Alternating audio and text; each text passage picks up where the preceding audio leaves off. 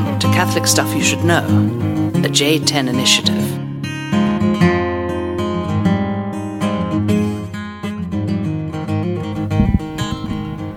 All right, welcome to the podcast, everyone. Hey, everybody. God bless you. This is Welcome. Father Sean, This is Father Mike. and we have a special guest. Hey, Father Jason is here. Father Jason Wunsch. And we're putting him on the spot with like a, Hola. a real quick quiz. We just finished our Lord's Day. That's uh, sa- Saturday nights, the companion priests get together and um, we celebrate fraternity and um, welcome the Lord's Day and um, share graces from our lives.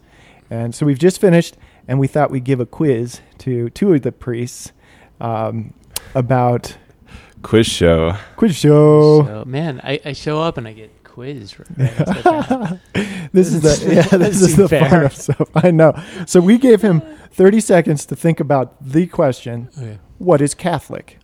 Technically, is um, uh, the guy comes up to you on the street. He says, "I know nothing about religion, um, but someone told me you're Catholic. What's Catholic?" So here he is. He gets one minute. Time starts now. okay. What it means to be Catholic is to be part of the family of God that Jesus established. Um, got a minute? That's my short. hey, answer. that that can work. That's my short answer. It's it- and, and that, that that so it's it's to be part of the family of God that Jesus established, and that time that family goes all the way back to Christ and extends across the whole world. So all people are invited into that family. Why do you do all those rituals? Don't you do rituals? Yeah, just like in every family, right? Does your family have rituals, right? You got your rituals at Thanksgiving, you got all types of rituals, right? Like families have rituals, and that's part of what the Catholic fa- family has. Can I be a part of the family of God? Yeah. You can. I mean, of course, you can. What, but what it takes is like just being part of a family. It takes commitment, and it you know, but also and it takes belief, right? You have to. Uh, one minute is up. Well, I've been asked many questions. That's true. Hey, Hey, all no, right. I love it. I love it. Yeah. There's so there's lots of different ways to answer this question, and family of God is cool, yeah. especially for people maybe um, in our time Mhm. who are longing for connection, and there's a lot of broken Yeah. families and uh, a lot of isolation and individualism. So All right. um, awesome. Thanks, All right. dude. Thanks, Catholic stuff, guys. This is not an easy you question. It Love you. simple, Thanks for but it's being not on. easy. All right. All right, now we got Father Micah Flores. Here he is. He's- One who is like flowers. He has been asked the same question. I'm asking the same question. and been given one minute to That's answer. Father Micah's voice. What did he say? No, no, We no. can't you tell can't you. know. That's why we Can put I you hear in the other room. afterwards? Sure, I get to hear afterwards. sure. All right. Okay. Where's the timer? Ask me the It's right question here. again, just so I have it. Okay, guy walks up to you on the street and he says, "I'm not religious at all. I don't know anything about religion, but someone told me you're Catholic. What's Catholic?" Time starts now. I would say Catholic means universal. And then I'd wait for him to respond, and Are then you we'd gonna have a elaborate? Am I conversation. okay? Uh, Should I elaborate What a does little universal mean? I don't know. I thought you were a religion. bit? Okay. we say uh, we say universal because uh, the gospel of Jesus Christ was meant for all nations. When when Jesus, uh, before he ascended to the Father, he said to his closest, closest and best friends that um, go forth and and go forth and teach them all that I've commanded you to all nations, baptizing them in the name of the Father and the Son and the Holy Spirit. So we're followers of Christ, and we, we think that and we believe that the gospel is so powerful that it's meant for, for everyone. So it's meant for all nations, it's universal. It's meant for me. Meant for you. What is the gospel? gospel is the good news of salvation that Jesus won through his life, death, and resurrection. Uh, one minute. One is minute up. is up. Cool, man. I'm in. How do I join RCIA? That's OCIA now. That's OCIA. Oh. OCIA, not RCIA, Mike Rap. All right, dude. Well, Okay. thank you. That was brilliant. Great. How about an Father Thanks for applause? thanks Father- for the show. Thanks How about a little having me on. applause? The laugh track. The Catholic Salvation No Quiz Show here live So at Father, 411. Father Jason, he uh, used the image and focused on the family of God, being a part of the family of God. Love it. So there's so many different angles, obviously. I had Catholic in the sense of going back to Christ. I just didn't define it, which would have been helpful. Nice. Father Jason's explaining his. Okay, thanks guys. Good for These guys are tired and want to go, but I was trying Yes. to quiz show them before they go. It's hard to be put was on the fun. spot, but you It was guys fun. did Thank great. you. We look forward Have a to great podcast. having you on the show before long for for a much more full uh, conversation. All right, guys. Have a good Okay, Great. We'll see you, guys. Jay. Happy Pentecost. See you, Micah. Happy Pentecost, All right, Father Sean. Here we are. Father are. Mike. Father Mike Lawrence. That was rap. fun. Do you get uncomfortable with those? No, I don't get Quiz shows? uncomfortable. Not at all. If I gave you the same quiz show, would you get uncomfortable? Uh, no. I I'm not the best at thinking on my feet, feet, but sometimes it's it's important to practice it. You know. Totally. We used to practice in seminary our elevator speech of like, what if you get stopped by someone, like you said, on the street or whatever, and you have 60 seconds with them, your elevator speech, what are you going to tell them? Can you preach the kerygma in 60 seconds? That's it. Right. That's what we're doing. Yeah. That's what we're doing. Just like that. yeah. I mean, I had someone, I was in, um, this was on, I was a seminarian, but we would, we went out for community night, so all of us were in our collars, and we went to a pizza shop called Pizzeria Locale, which makes homemade pizza. And this little girl, she was probably five or six, she was with her mom, and she comes up to me and she goes, Why are you wearing that? And I said, Because I'm studying to be a Catholic priest. And she goes, Oh, what's that? yeah, exactly. I'm like, I don't, how do you explain this? Where do you start? And for a five year old, I don't know. I think it was just the grace of the Holy Spirit. I just said, oh, essentially, we try to imitate Jesus Christ and we wear this so we can stand out in the world and, and be a sign in the world. And she goes, oh, that's cool. And then she ran back to her mom. That's cool though. I mean, yeah, it's it's symbolic. It's I don't know what provocative is the wrong noticeable. Like this person is wearing different clothes. right. And yeah, it's meant to say something's different. Totally. I, my life is different and um and I don't think I, I don't mean that in like a special way, but just you know, I have a I have a mission. So that was cool that you went to explaining I represent Jesus. I was at um, Chick fil A this past week, which is a common occurrence for Father Sean. Uh, the spicy chicken, dude. Spicy deluxe. Number two, What's the one with all the veggies? the Deluxe. deluxe. Okay. Yeah. And the spicy one is number two, What's your uh, What's your sauce? Chick fil A sauce. Yeah. Uh, yeah, it probably can't be that healthy for you, but it's super good. Um, anyways, I was there this week wearing my collar like normal, and this guy comes up to me and goes, "Hey, who are you?" And I'm like, "I'm, I'm Father Sean," and he goes, "Oh." I was wondering why you're wearing that. He goes, I go to Hope Church down the street, which you probably pass Hope Church. It's on Logan, that really nice church over by Wash Park. Um, nice church, like physically. I don't know what it's like on the inside, but um, yeah, I know the church. but he was a nice guy, and we got talking, and he's a faithful Protestant, and we had a nice chat for a little bit. I do discipleship group there at Chick Fil A, so then my high schoolers walked in, and cool. but yeah, Yeah. I think there's there's certainly an affinity between Christians. You know, it's rare enough in Denver that it's like if you find another Christian, we're obviously an identifiable Christian, and um, it's just cool to share that, you know, connection, and that's the deepest value.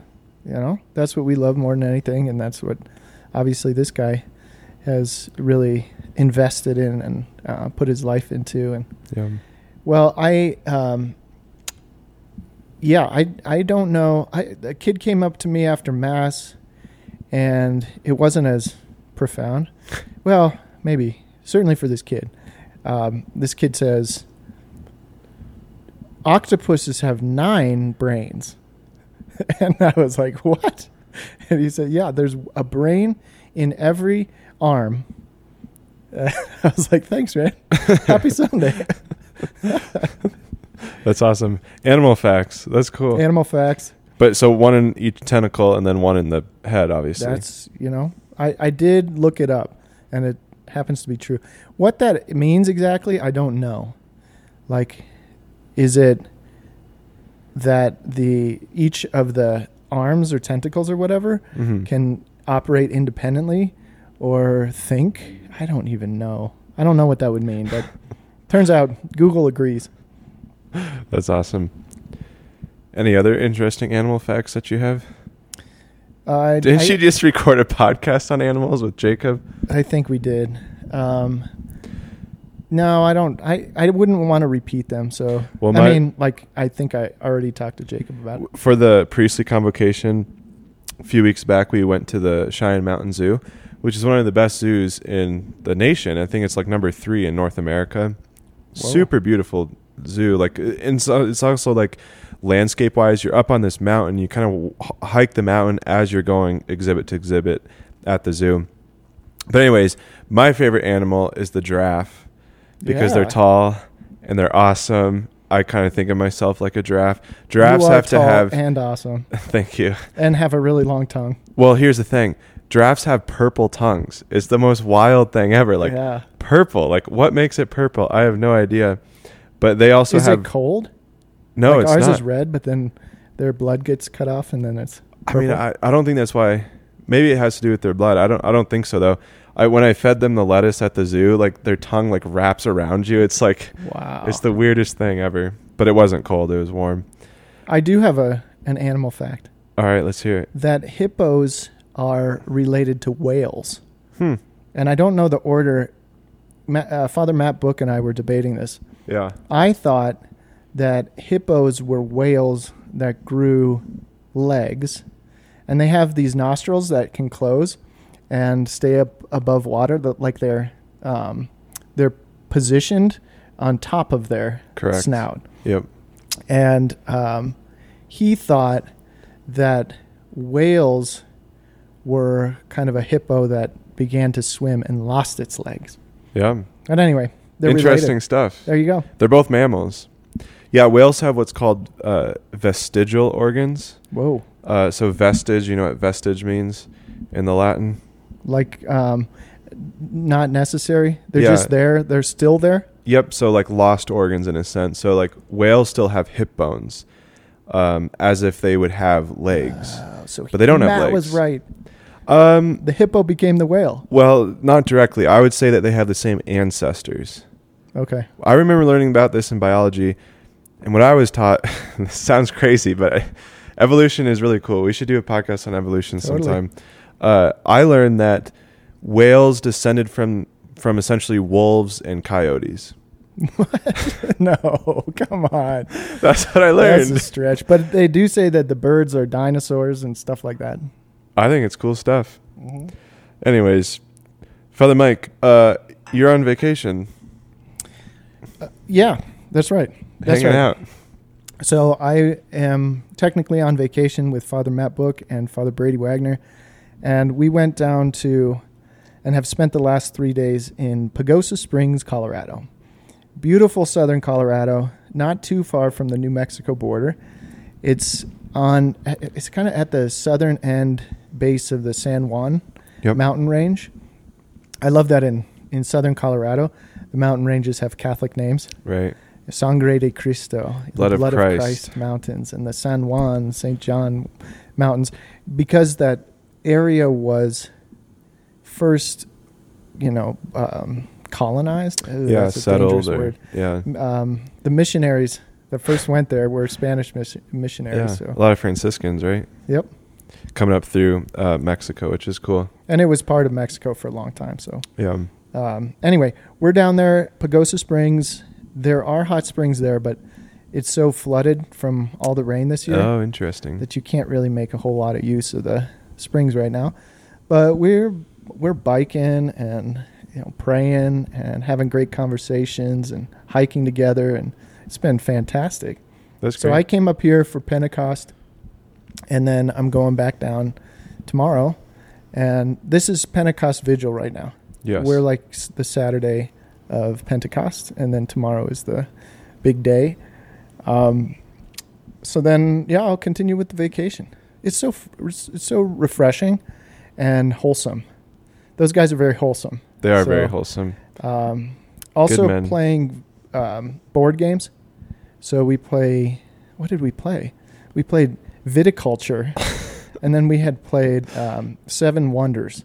Father the Matt's the board game pack. guy. But and I have lost three in a row, and it's it kind of bugs me, but I also don't really care. I For like Father. Matt, the more complex the game is, the more fun it is for him. Yeah, Whereas I think for me, it's the opposite. I, I- just like a simple card game. yeah, I think I'm with you, or maybe like in the middle. Book is really really good at explaining stuff, though. Mm-hmm. explaining all the rules so i can actually pick up on it even if it's you know somewhat complex we learned a new game yesterday and it took like four hours Jeez. for us to play because we had to read all the instructions and yeah. games are pretty complex you know i'm kind of like what about uno remember uno Uno or go. uno Go colors fish. colors and numbers That's awesome. Oh, that's great. Well, well, maybe two two questions. One would be we were talking earlier about like wearing clerics in public and stuff. How often do you not wear clerics in public? Hmm. how Like, often do you I wear it on vacation, for instance? I have not. I did bring a set of clerics in case we went out to a nice dinner or I don't know, just if if the occasion arose. Mhm. Maybe we make friends with the local, you know, priest and then we want to help at his church and say a mass or something. Um, I have not worn clerics for this time. When I go to the gym, I don't wear clerics. Sometimes when I'm hanging out with other priests, um, I try to be. To be honest, I was much more disciplined about it, and I treated it like a, a religious habit Mm-hmm. when I was first ordained, and a religious habit. The religious wear that all the time, like a Franciscan or a Dominican, and there's something about our clerics. Uh, when we say that, it's uh, it's the black, you know, pants and shirt, and the little white tab, um, and it's a modified cassock. So maybe your priest, if he's real formal, is wearing a cassock. Mm-hmm. It's not exactly the same, but I don't know how different it should be. I mean, I th- the, look at the witness that you gave out in public. It's just a profound witness, and it's fitting to your life and my life, and so I would say I I wear clerics more often than just as a like a business suit. Mhm. So it's more than just when I'm working at church or something like that. But I feel a little bit self conscious about maybe not wearing it as often as I would like as Yeah. a kind of a, a public witness. yeah. What about you? Yeah, I think as you mentioned, like being a younger priest, I try to wear it more, and I have a desire to wear it. Well, I don't change that. I, I think I'm just personally- old and crusty. old and crusty. I personally love wearing my clerics in the airport. Some guys hate it, Mm. um, but I love it. And I'm also a six five, so I think people just look at me anyways of like, "Whoa, that guy's really tall," Right. and they see the collar and they're just like, "Whoa, that's weird. What is that?" Or they're like, "Oh, that's cool. He's a priest." And I don't know. The airport, obviously, um, people who are at the airport are, are going somewhere, like they're traveling for a reason. And so I've run into sisters at the airport before. I've run into other priests at the airport before, and then um, Catholics who are just waving and they just kind of yell across. I mean, not yell, but like if they're passing you the bic, "Oh, hey, Father," Totally.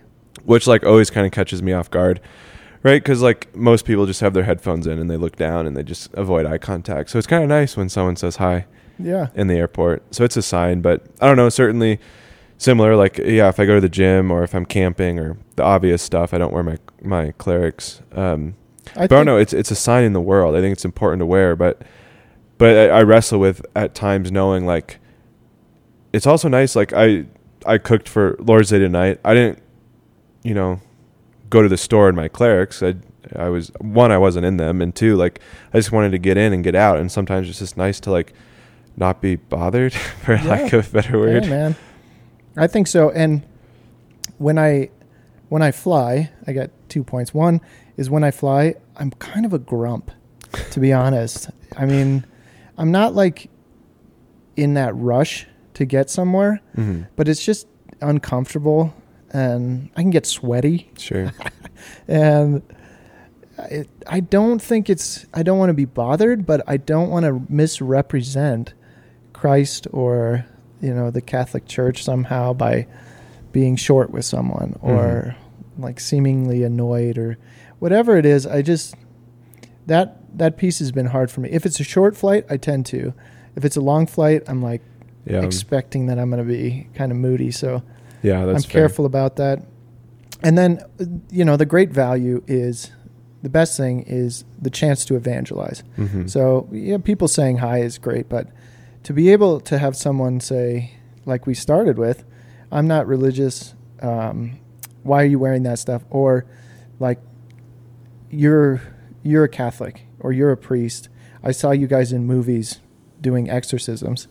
Uh, like, what's the deal? yeah. And it's it's an open door to be able to talk about Jesus and the love of God and make an invitation for somebody to, you know, consider something so important and Yeah. maybe open their heart to, um, you know, Christ and you know the Holy Spirit and grace. Hmm.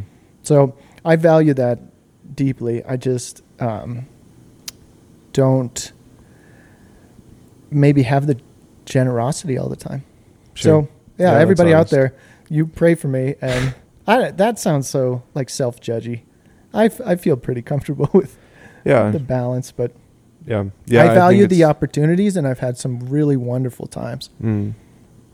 Yeah, yeah. That's I think that's the right right question and the right answer. Um, okay, second question. Today is the Pentecost Vigil. Tomorrow is Pentecost. Oh yeah, What happens? come Holy Spirit. Come Holy Spirit. What happens in Rome, in the Church of All Gods, the Pantheon, every Pentecost? Every Pentecost, they have a mass where I don't remember at what point. Maybe the Gloria, maybe the end, maybe the beginning. There's a big hole in the top of the dome at the Pantheon, uh, very famously.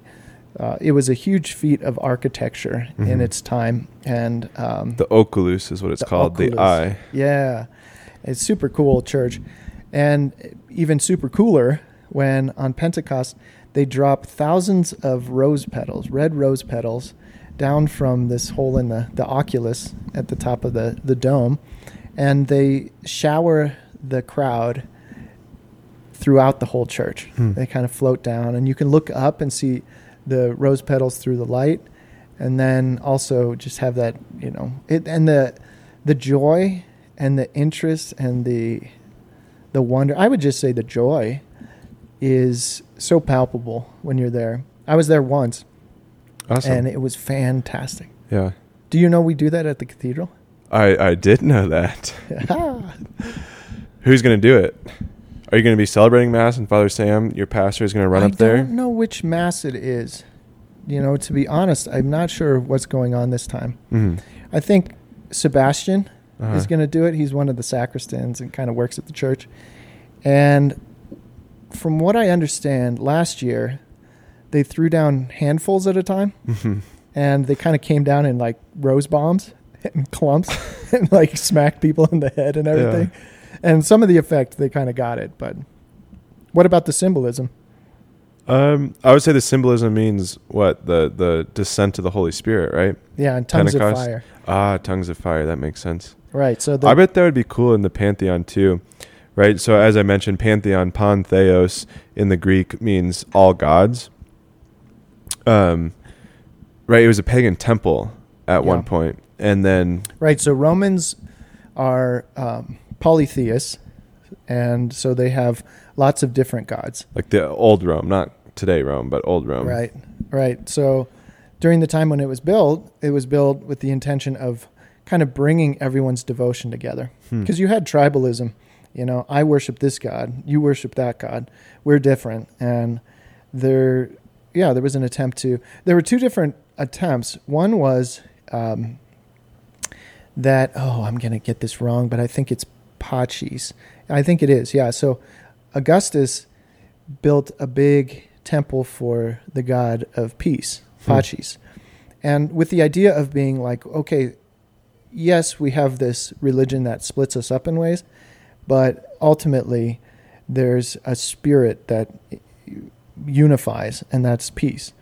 And then the the other way you can do it, so that's like monolithic. You have one that transcends the other ones. This is bigger than everybody else's. Or you can bring everybody else's together and then have a, a pantheon with all the different Hmm. gods represented.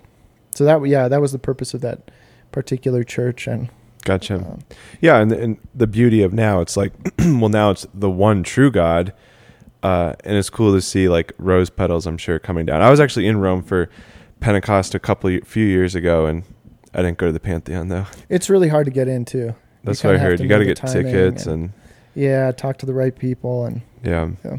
gotcha. But but I bet that's I got cool. lucky. Oh, seeing the rose petals come down of like this is this is the one true God who like comes and in a certain sense casts judgment on all the other gods and says, "I am the Lord your God, uh, besides whom you should have no other gods."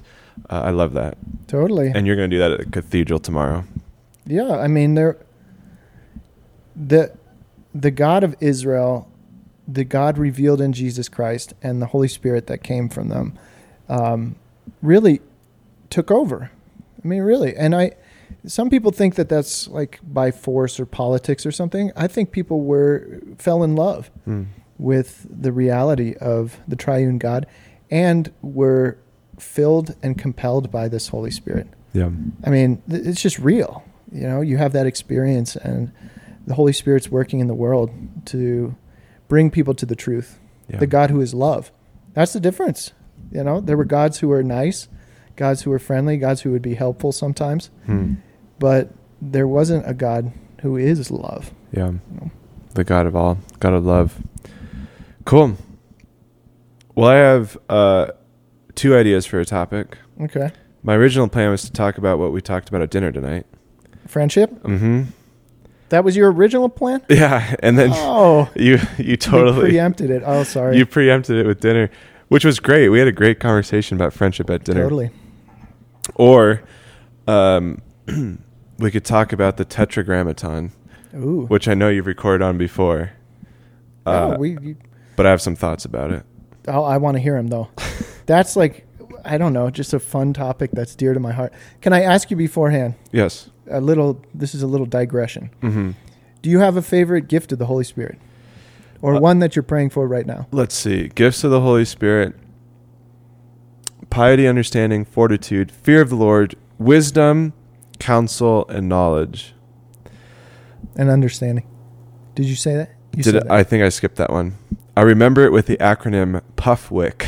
Puffwick. Somebody told me that, but I forgot it. So Piety, understanding, fear of the Lord, fortitude, wisdom, counsel, knowledge. ah, But here's the problem. When I told Father, well, it doesn't matter who, but when I told my moral theology professor, uh, Puffwick, he goes, "Oh, that is so dumb because it's out of order. Knowledge is the highest, and now it's at the oh, bottom." boy, So did you record this with Machado? Puffwick?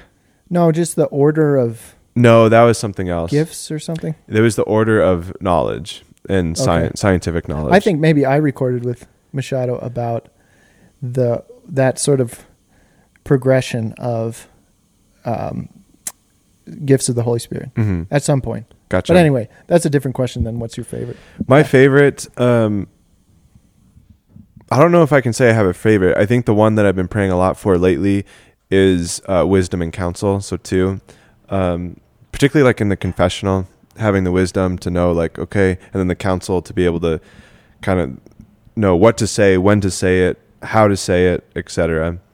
Um, I think one of the most painful moments for me in confession Mm. is uh, you get done with a confession and you think to yourself, "Oh, I wish I would have sh- said this. Ah, I, I was like too harsh, or maybe, or like you know, too merciful. I, I don't know, like you know what I mean. But like you second guess yourself, but then you can never go back to that person and say, "Hey, I want to follow up about this." That's right. You can't say anything. That's so right. seal of confession. the seal, and so I've just been begging the Lord for, Lord, give me wisdom yeah. and counsel to know how to deal with th- certain things in the confession. Praise God.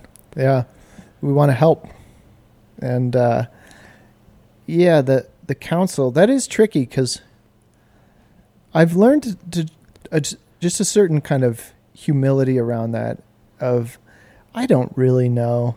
I've been a Christian for a while, so I can sort of give you my own experience and then I would say I I pray to the Holy Spirit, but Mhm. it's not like specific that way. I, it could be, But I usually just say, Holy Spirit, guide, you know, guide my um, feedback, my counsel, my, um, or give me the words that I'm meant to say. And sometimes you are, you know, kind of surprised by what what you end up saying, but it's true. I feel the same. It's like, Yeah. yeah, that's kind of second thoughts or um, what the what the people really need is absolution of their sins. True. So even if they don't get the most profound counsel, and you'd be surprised. Sometimes it's like preaching. Sometimes what you think was Really good. weak Right. just hits, and then what you think is really good, people are like, ah, just get it over with. Right. Let's go, buddy. Yeah. The Holy Spirit decides to pierce hearts at times. What's your favorite gift? I've been praying for um, fortitude. Fortitude, which is both the courage to do something difficult and then the perseverance through difficult times. Mm-hmm. And I wouldn't say I'm not trying to like feel sorry for myself, but there there are ways that I think spiritually and humanly I've kind of plateaued in some relationships and I say um, or my relationship with God and I say I know what the next step is. It's just it's just I don't have the strength. Mm. and um, or the courage or whatever it takes. And so I've been praying for that one. Awesome. fortitude. Yeah, strength, um, perseverance, but also endurance is a part of that too. Mhm. To endure hard things, to endure the suffering of it, and then to persevere through the through the hard times. Yeah. And I've had some like significant spiritual desolation of late. And so that's part of that. It's just like when prayer is dry and difficult and you don't have a taste for the holy things, as Mhm. Ignatius says, um, or there's like doubts and it's just a weird spiritual place, Right. Then yeah, that that endurance, that perseverance is um, something that I know that I'm limited with. So I'm asking the Holy Spirit. Mm. And that Yeah. spirit's got fire, baby. So is that why you want to do the thirty day? The 30, yeah. So I have a 30 day retreat coming up. I've asked um, my bishop through his delegates if I could have a, a 30 day silent retreat, the spiritual exercises of St. Ignatius, where you spend 30 days meditating several times each day on kind of features of the life of Christ. And yeah, there's something true. I just felt called to it and felt like I would like that moment of renewal, kind of fill the cistern, fill the tank. And I hope that it's not, I don't think it's just like a, hey, my spiritual life is desolate. Because I don't think that's, I don't think it's something you can just fix or something. Mhm. So I don't have that expectation. But there is something of, you know, Lord, what do you have for me at this point? I made one 20 years ago when I was in the spirituality year and just kind of starting seminary. Mm-hmm.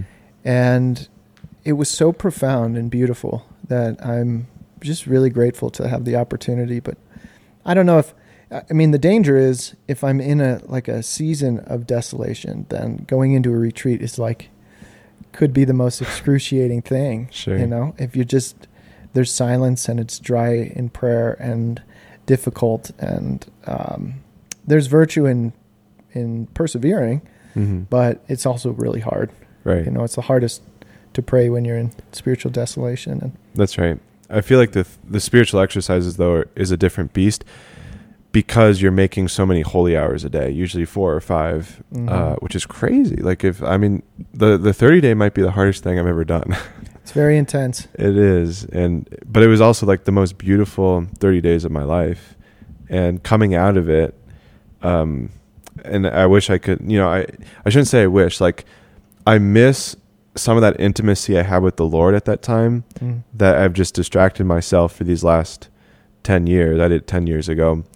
Um, you know, and, and through the daily grind of things, but that's really where our heart should be is at the feet uh, of the Father with Jesus in the Holy Spirit every morning, every day, Yeah. making a holy hour. And it's so easy to fill up our holy hour with, all right, what am I going to preach about? Or what am I, what do I need Yeah. to teach this week or whatever it is? And or Should really go like back there. distractions from life and And that, um, it does really clear things away. I think anybody, any of you Catholics out there who have made a retreat of any sort, you have a little taste of that. You're really stepping away with God and feeling that delight. Now, my perspective is, I wasn't called to be a religious, so I'm not called to be in a um, a monastery Mhm. where you have this privilege of spending most of your life in prayer, and I'm not in heaven yet. So when I get a chance, I'll take it and also try to see the grace of God in you know the reality of my everyday including its distractions and everything. So we try our best. Obviously, you know, you and I are both committed to prayer Mm. and um, try to make that a an important part of our day and have been given the tools like meditation, like Ignatian meditation, mhm. on the life of Christ in order to live a little piece of that every day, like a little retreat. You get a mini retreat every day. right. And um, so I just say that because, you know, there might be people out there who are like, oh, I haven't had a retreat in a long time, or I don't Mm. get that opportunity because I got a busy life. And I have um, kids. that's okay. Yeah. We'll be in heaven sometime, you know. And and for now, we have a mission. You know, I can't just be in silent retreat all the time because I'm Mhm. supposed to be in the world bumbling around. I'm not sure exactly what you know, what good it's doing, but Yeah. that doesn't really matter. It's God's will, you know. Mm. But I am I'm looking forward to it, and I you know I'll take this opportunity to ask for prayers. You know, pray that uh, God reveals His will to me. It's Just like what you know, how can I serve, and um, how does God want to speak His love into my life and um, show me that you know the Father showing me that He's a good Father, and um, you know a deepening in friendship with Christ and um, awareness of and welcome of the Holy Spirit in, in my life. Maybe connection with the the saints, and Mm. you never know what to expect. But um, that maybe the prayers would be um, for a docility and receptivity on my um, on my end, so that uh, and that comes from God's grace too. You know, Absolutely. I'll do the work. You know, try. I'm really nervous about how do I train myself for that kind of silence at this point in my life. Hmm. When I was young and very prayerful and very quiet and very contemplative, You but- still are those things. now I'm just old and restless and distracted and busy, and that I should, I, I really need to put in the work, Yeah. you know, over this next month. So Sure. I'll ask for your advice down the line. Sure. Yeah. Well, that's great. No, I think Thanks for asking about that. That's kind of a tangent, but it is a little bit of a tangent, but I think it's important. And yeah, I'm excited for you. I always look forward to my annual retreat. I would love to do a 30 day again, but um, it'll probably be a few years. But it's someday. been it's been a few years for you. So, anyways, should we dive into our topic? The Tetragrammaton. The Tetragrammaton. Love it. This is like totally your wheelhouse. Tetragrammaton. Four letters. four letters in the Greek, tetragrammatos. Um, yeah, so four letters, right, or four writings. But so the tetragrammaton is the divine name of God in Hebrew. Uh, the four letters that we have learned to pronounce Yahweh, uh, which is really interesting. Uh, because there's debates about that apparently.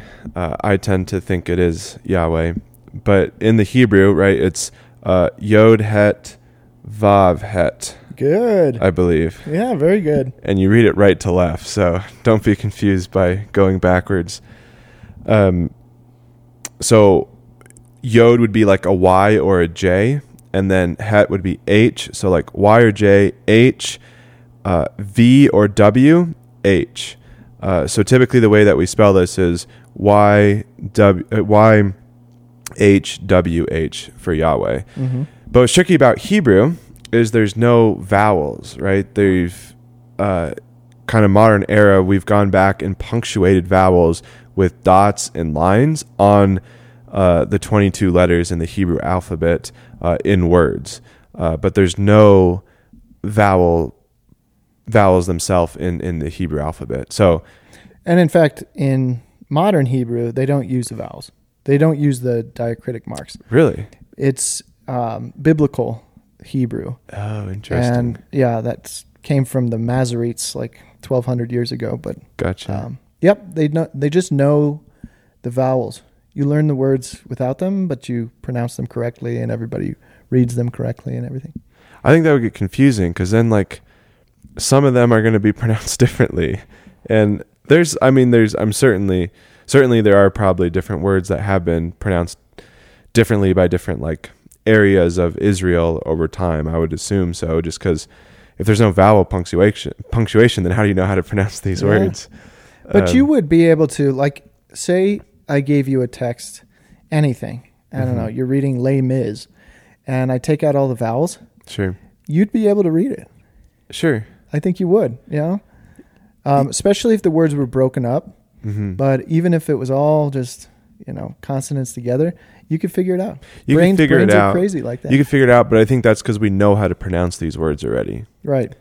Um, but if we didn't know how to pronounce them, I think you would read it, but you would might be a little confused of like, how is this actually do I say it? pronounced? Yeah. How do I say this? Mhm. Even like you might see a word, a name that you've never seen before in Les Mis, and you'd be like, oh, how do you say this name? Yeah. And then like I've I've been reading a book before. I wish I could think of a concrete example now, but I remember like reading a book and thinking like this name is pronounced this way, and then you get to class after you know a week of reading it, and then the teacher goes, no, it's actually pronounced this way, and you're Oh, like, yeah. oh, okay. So Feudal or futile? yeah, there you go. Well, that's my, yeah my most recent kind of Example. example. Yeah. So the Tetragrammaton, those four letters, uh, right, all throughout the Old Testament. How do they say that name? currently, or if you're if you're reading the scriptures and you're a, a, a Jew, you're Mhm. making your bar mitzvah. right, How do you say that when you come across it? It looks like Y H W H, right. and you say So they don't say the holy name of God. So Yeah. what they would say is Hashem, typically, which yeah. means the name, or they would replace it for Adonai Adonai. Yeah. or El Shaddai or Elohim, but typically Adonai, uh, which means Lord in Hebrew. Totally. Yep. Jackpot. Quiz show. Quiz show, quiz show, quiz Excellent. show.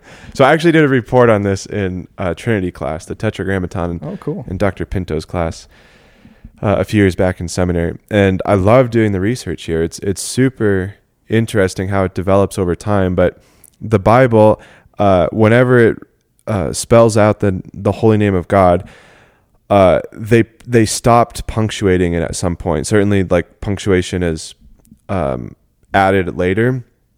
But then they never punctuated the holy name of God because they said we're never going to pronounce this anyways. That's right. So then in the me- medieval uh, Middle Ages or the medieval time, uh, some people were going back and saying, "Well, we should know how to pronounce this," and that's where we actually get the name Jehovah from Mm-hmm. because it's J H uh, O, if you will, uh, V H or A H, uh, and so a lot of like Jehovah Witnesses or people who use the name Jehovah for God, they'll say this is the true pronunciation of God because it's it's Yahweh, it's it's the Tetragrammaton. Um, I don't think that that's actually true. I think um, because here's why: Exodus three fourteen Mm-hmm. everyone's favorite Bible verse, right? When Moses goes to the burning bush, he goes before God, he takes off his shoes, you're on holy ground, and then uh, God from the burning bush says, I want you to go and set my people free from uh, Pharaoh. And Moses says, Okay, well, he argues with God first, but then eventually says, Well, if I'm going to go, who are you? Like, who should I tell Pharaoh um, who sent me? And God, you know, gives a, a couple names first of, uh, we'll just go anyways and you'll figure it out. But then Moses really says, no, no, I want to know who you are. And God, in that moment, as we know, says, I am who am, as it's translated in the English. Uh, however, the Tetragrammaton, um, if it comes from the word, and you could help me here if you uh, hopefully remember, I'm Mhm. putting you on the spot. Um, Yahweh, Hashem, that Hebrew word is the same root word as to be, uh, being, right? So I am who am. So, but what's interesting about Hebrew is there's kind of two um, tenses, or I can't remember the right word uh, for this gr- grammatical um, situation. but there's either uh, completed or ongoing. Mm. And so he's scripture is using the ongoing tense, which means it hasn't been completed. Like God is essentially saying, I am who is and who always will be, or like I will be who I was, I was who I will be, but it's completely ongoing. Like God is always existing, I am being. I am being. living, yeah. which is so profound. And so that's the that's the holy name of God. That's who God is. That's who God has revealed Himself as, and it's so holy that the Jews uh, at your bar mitzvah, uh, Mhm. or even when you're reading Scripture, you don't pronounce Yahweh. You don't pronounce His name because it's so holy. You're you're correct with. I, I'm not sure exactly on the the details of Jehovah and where that idea came from. So, God reveals to Moses this four letter name, um, and then explains with "I am who I am." Um, Ehye Asher Ehye There it is. which is the same um, verb but used personally. So first person singular, I am who am. Hmm. Um, I am who I am, and but he's kind of explaining the name itself, which is the same verb, um, hawa or hava, which means to be or to live, and um, so this Yahweh makes the most sense of how it would be pronounced, Hmm. like um, the one who is or um, the one being, rather than Jehovah, which is uh, potentially a possible way of adding the vowels. So I could see kind of you know how someone, if they're trying to make a name out of it, Mhm. would set that up. But I think it's totally arbitrary. Like I'm Right. not sure they were just trying to make a name, or was there a historic circumstance where they were, you know, someone was speculating at that. I I'm like really curious, but I think this is probably lost in history if it did. you know. Yeah, I mean, I remember. What about reading- King James version? That is a good question. Do you know if it shows up there? it could show up in the Not King that James that's version. authoritative. Please, people, understand that King James version is like a really late, um, arbitrary in some ways interpretation of you know, original languages. Yeah, it could show up there, but I, I, I don't know if it does. Um, Now, when you okay, I I know you got some. I don't want to ahead. cut you off, but you made this good point about God who is uh, being like Mhm. ongoing. Do you tend to visualize that as an ontological, metaphysical, philosophical category? uh-huh. or as a personal thing about someone who's alive and hasn't died and will never die and always was before anything else was. Oh, that's a good question. Do you mean that? You, so ontologically, right? That would mean something like God is the source of all being. hmm So if you're talking about being, God is saying like I am the original hmm um, that is that is happening is being, and then everything else shares in that experience of being.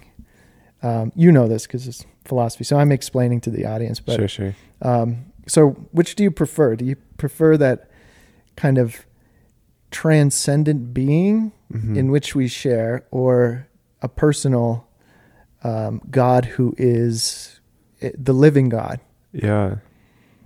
I mean, I think, I think my mind, my, intellectually, I want to say the former, but like, my heart wants to say the latter, if Yeah. I can, if I can phrase it that way, uh, because intellectually, I think it just makes sense of like, I am who who always has been. Like I am the one who I am being itself. I am existence itself, which means everything that we know of gets its being from God. Like everything that is good shares its goodness in God because God is pure good.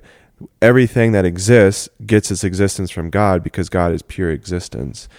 Uh, and is existing now and has existed and will exist in that being of God. Right. So it's And- not just something was made by this being, but is now being because they're connected to the being being, yeah, the the capital B.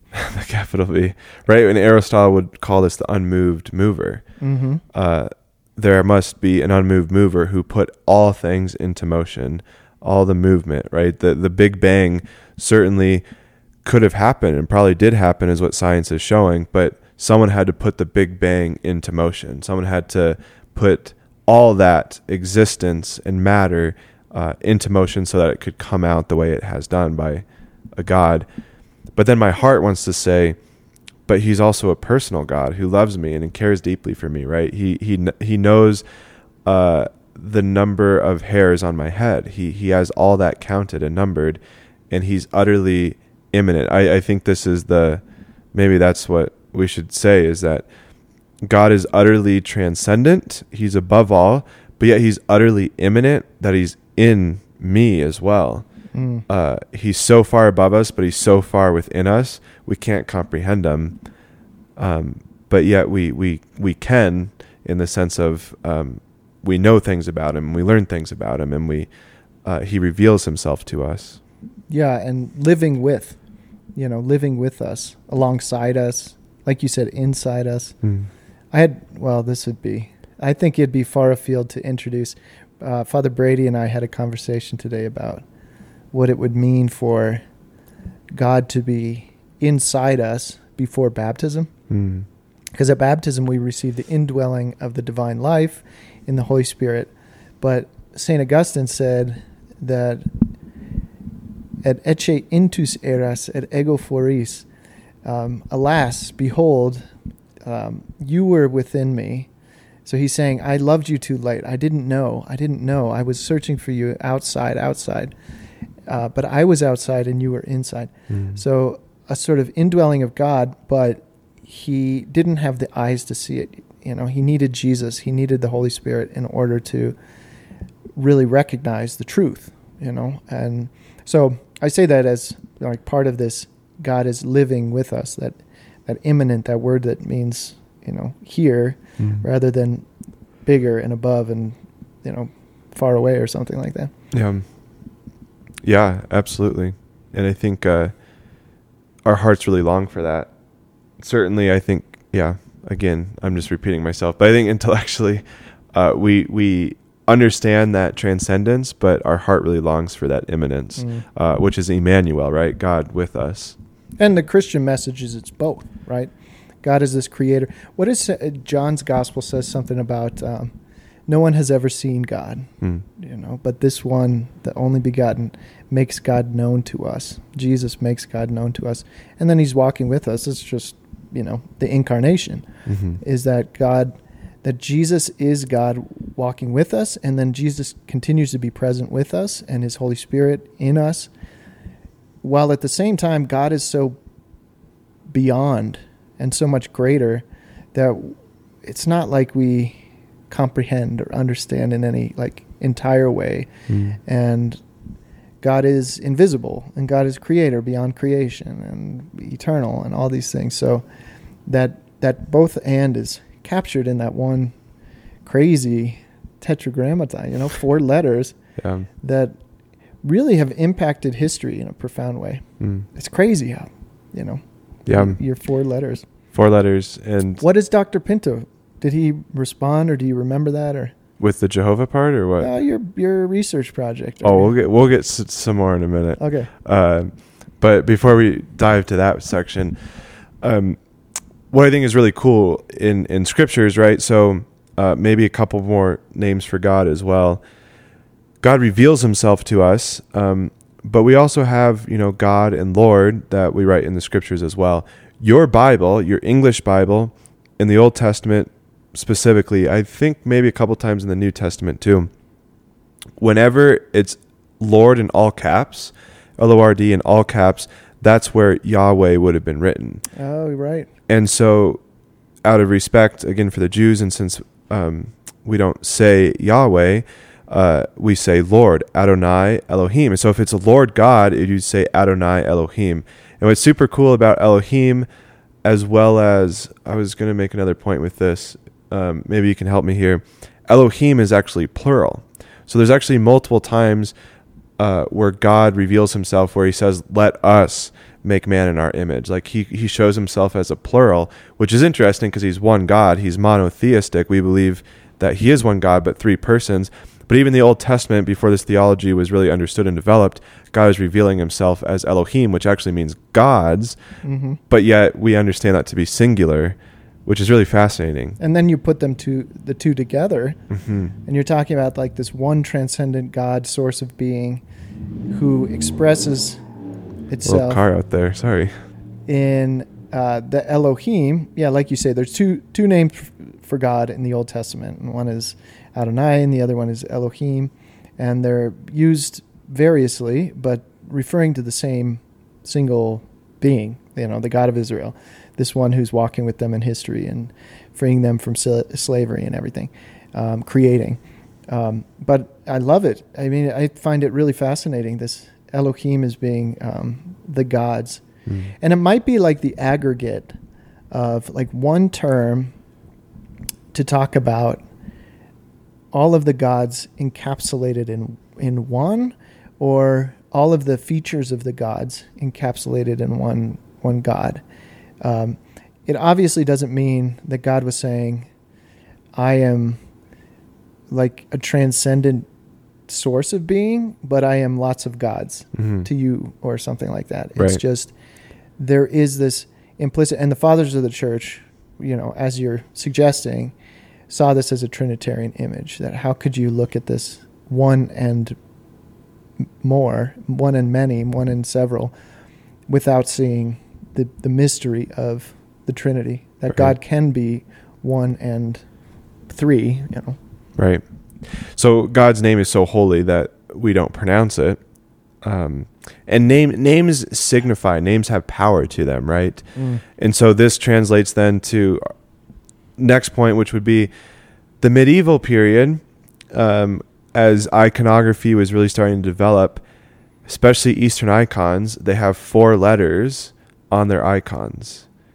In the Greek, it, or maybe to start with the English, the way it looks like in English is I C X C Mhm. which in the Greek it would be iota, sigma, chi, sigma, uh, which are the first letters. So, uh, what this stands for is Jesus Christos uh, in the Greek, which is so the iota and the sigma, that's the first letter of Jesus' name and last letter of his name. And then the Christos would be the chi, first letter of Christ, and then the last letter of uh, Christ would be Christos, the sigma again. And so like an abbreviation of Jesus Christ. Exactly. And what the medieval time was doing after kind of some persecution and different things, they recognized how holy Jesus' name was. Jesus the Christ, um, Yeshua Mashiach, Mm. the holy Messiah Jesus. So they stopped writing his name as often Mm. because they knew it was holy. And so it almost became like this new tetragrammaton. Uh, and this was, I don't remember where I read this. It was just in one little small book. Uh, and this is where Dr. Pinto was just like, that, that is exactly right. That is very cool yeah. to kind of pray with and think about of, and this like t- today, like we hear Jesus' name profaned all the time. Like you watch sports, you watch TV and it's just like Jesus this, Jesus that. But the scripture talks so powerfully, like at the name of Jesus, knees will bow, knees will bend, uh, heads will bow, demons flee at the name of Jesus. Like all we have to do is speak uh, the name of Jesus in such confidence and such um, kind of prayer, a, pro- posture of prayer, and it's a holy name, right? Mhm. Yeshua, uh, God saves. Mm. He's the one who saves. He saves us, and I love that. Like, and and so next time you go to a church and see an icon, like at least if it's a traditional Greek icon, you'll see I see the head of Jesus, and then on the other side of Christ, you'll see Exi, uh, a new tetragrammaton out of holiness and reverence for for the Lord. dude new tetragrammaton you know i had that's that's profound and beautiful and i'm really excited about it i have studied um, ancient manuscripts for a long time and the phenomenon you're talking about uh, occurs not only in the icons but also in Mm. ancient texts. So if you look at these uncial texts in greek the the letters are all capital letters and they're all kind of strung together. And m- the majority of the words are spelled out, but there are some abbreviations, and in my simplicity and naivete, I had thought that that was just an easy way to abbreviate because it happens so often Mm. that you just take the name and um, shorten it for the sake of saving ink and papyrus. Could be that Um, as well.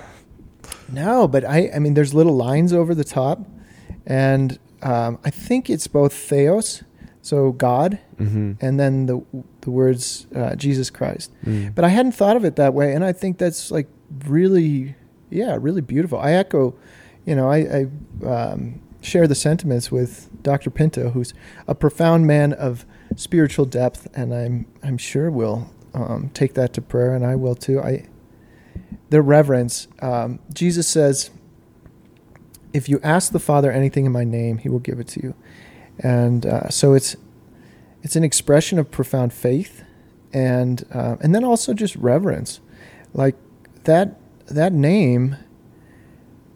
Like you said, it's powerful.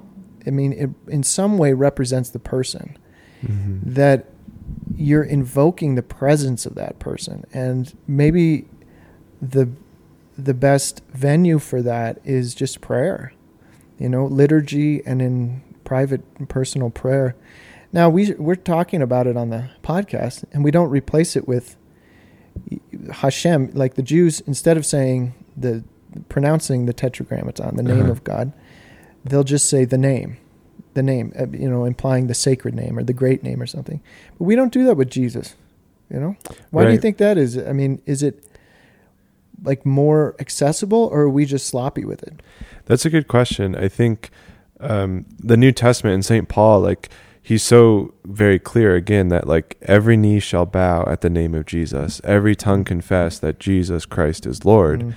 Uh, Lord, there, Adonai, um, probably Kurios in the Greek, which is recognized with the divine name of God in the Old Testament. But I think I think we do get sloppy.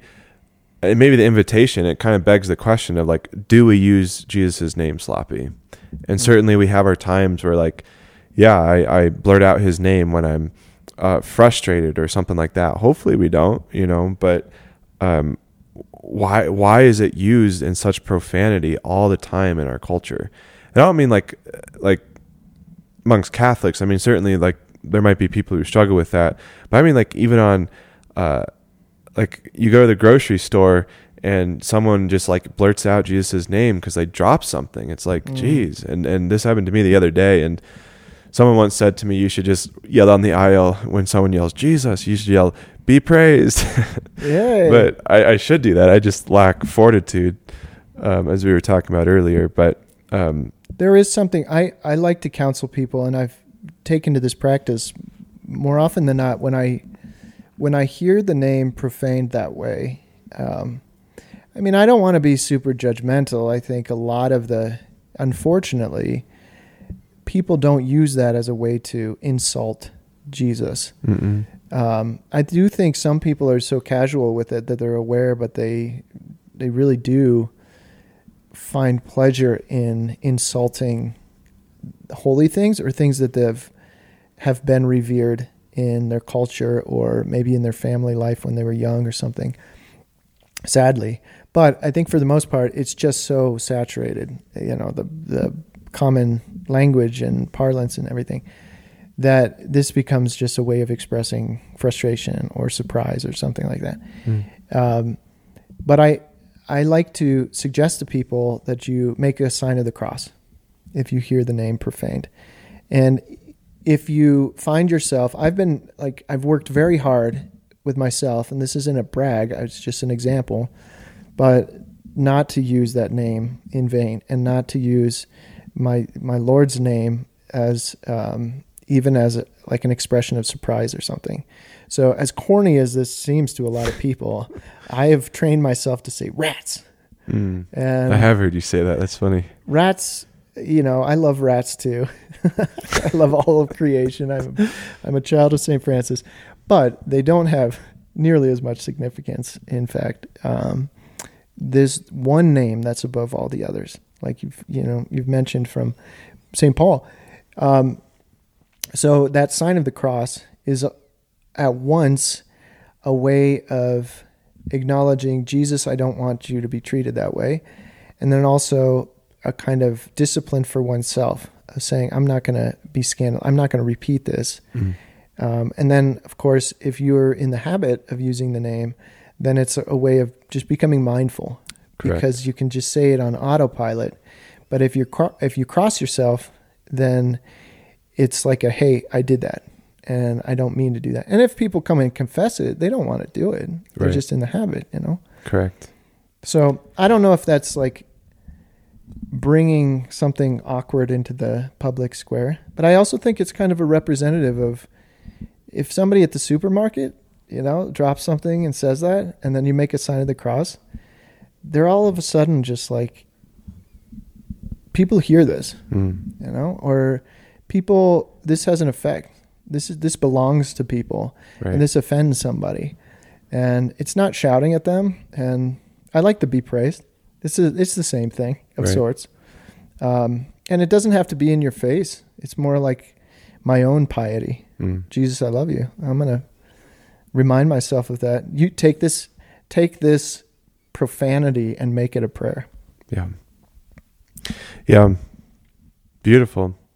Yeah, I think um maybe the encouragement to all our listeners then is uh be cognizant of how you use Jesus' name, when you use it, who you use it with, and uh, really mean it when we say it. You know, God saves. Jesus Christ, uh, the Messiah, He saves. Right? He is. God is my salvation, um, which is great and profound. So, He's, yeah, he's he's who you're looking for, and reverence sets something aside, it, um, makes something holy, makes something different, and it begins with that sentiment, not not just sentiment, but commitment in one's heart.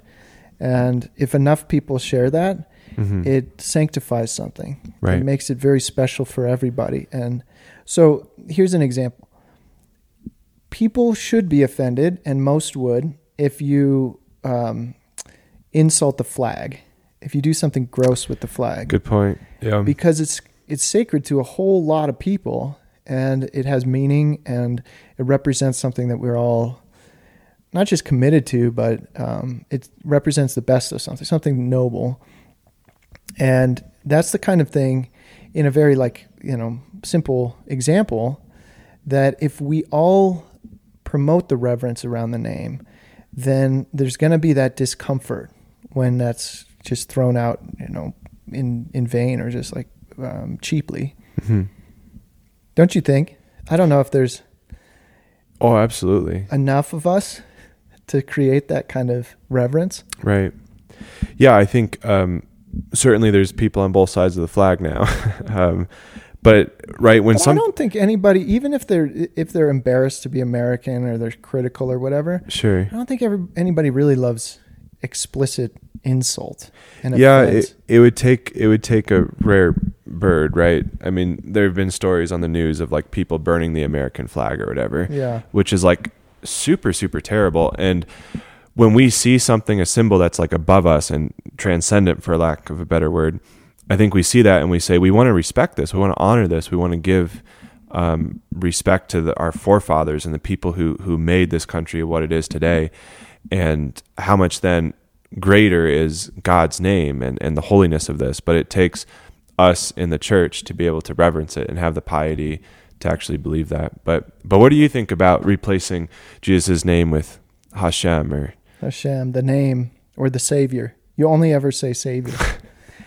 I think that God is humble enough to be born in a manger as a little baby, Mm. to be beaten and flogged and misunderstood and insulted, and then and and then in His Eucharistic presence to be on our tongue, in our mouth, in our on our altars, uh, in the fragile substance of uh, bread and wine. Well, body and blood with substance, but uh, had chosen to be so humble that I think there's a desire for accessibility, Yeah. even at the expense of or the risk of being um, trampled on. I mean, just used casually, you know, Mm. the, the informality or being yeah, misused or something like that. So I think the name, I think the name is beautiful and it should have, you know, that throne in our hearts. But I don't think God is like squeamish about it and that we have to protect that. Hmm. Um, I think it's an interesting thought project. You should try it for a year. And if you can successfully go for the year without saying Jesus Yeah. aside from prayer or the liturgy, Yeah, that's interesting. then maybe you, yeah, I don't know. Do what? What do you think? Do you think I don't think it would be helpful to? I don't think so, no. Because again, I think there's power in God's name. And I think to your point, he revealed himself in, in such a humble way. t- And he, he said, like, this is my name. Like, um, the angel appeared and said, You shall call him Yeshua. Yeah. You shall call him He's Jesus. given a name, the unknown God. Right. And and therefore, like we should call him by his name, but we don't walk around like defaming the name of Michael or Mike. We don't like when I when Speak I for yourself. When I play tennis and I miss a shot, you're like Oh, ah Mike." Mike. I do. Yeah, that's fair. But when I drop something at the grocery store, I'm not like ah Mike. I'm like Yeah. ah Well, thank you. That's nice. So, yeah, but but yeah, maybe to to kind of wrap this up, I think um, the Tetragrammaton has influenced the biblical theology in the biblical world in, in very very deep ways. But the encouragement then to to meditate on these Eastern icons, and for you or anyone else who's reading biblical manuscripts in the Greek or Hebrew. Uh, seeing the holy name of Jesus written out in, in those four letters. Um, this is the name above all names that everyone bows towards. Um, pray with that. Meditate on that. You should put that icon as like the picture a with this idea. podcast. Usually, when we post a podcast on Facebook, elsewhere, I don't know. There's a picture that Instagram, yeah. accompanies it in- on Instagram too. So, I mean, if you're listening, the way I do is just like automatic subscription, and I just get the, you know, audio files. But um, go look up a, an icon of Jesus. Awesome. How about a shout out? Can I can I give a shout out? Go for it. Okay, I will shout out Father Federico Colauti, who was my Hebrew teacher in seminary and also um, Old Testament Pentateuch teacher.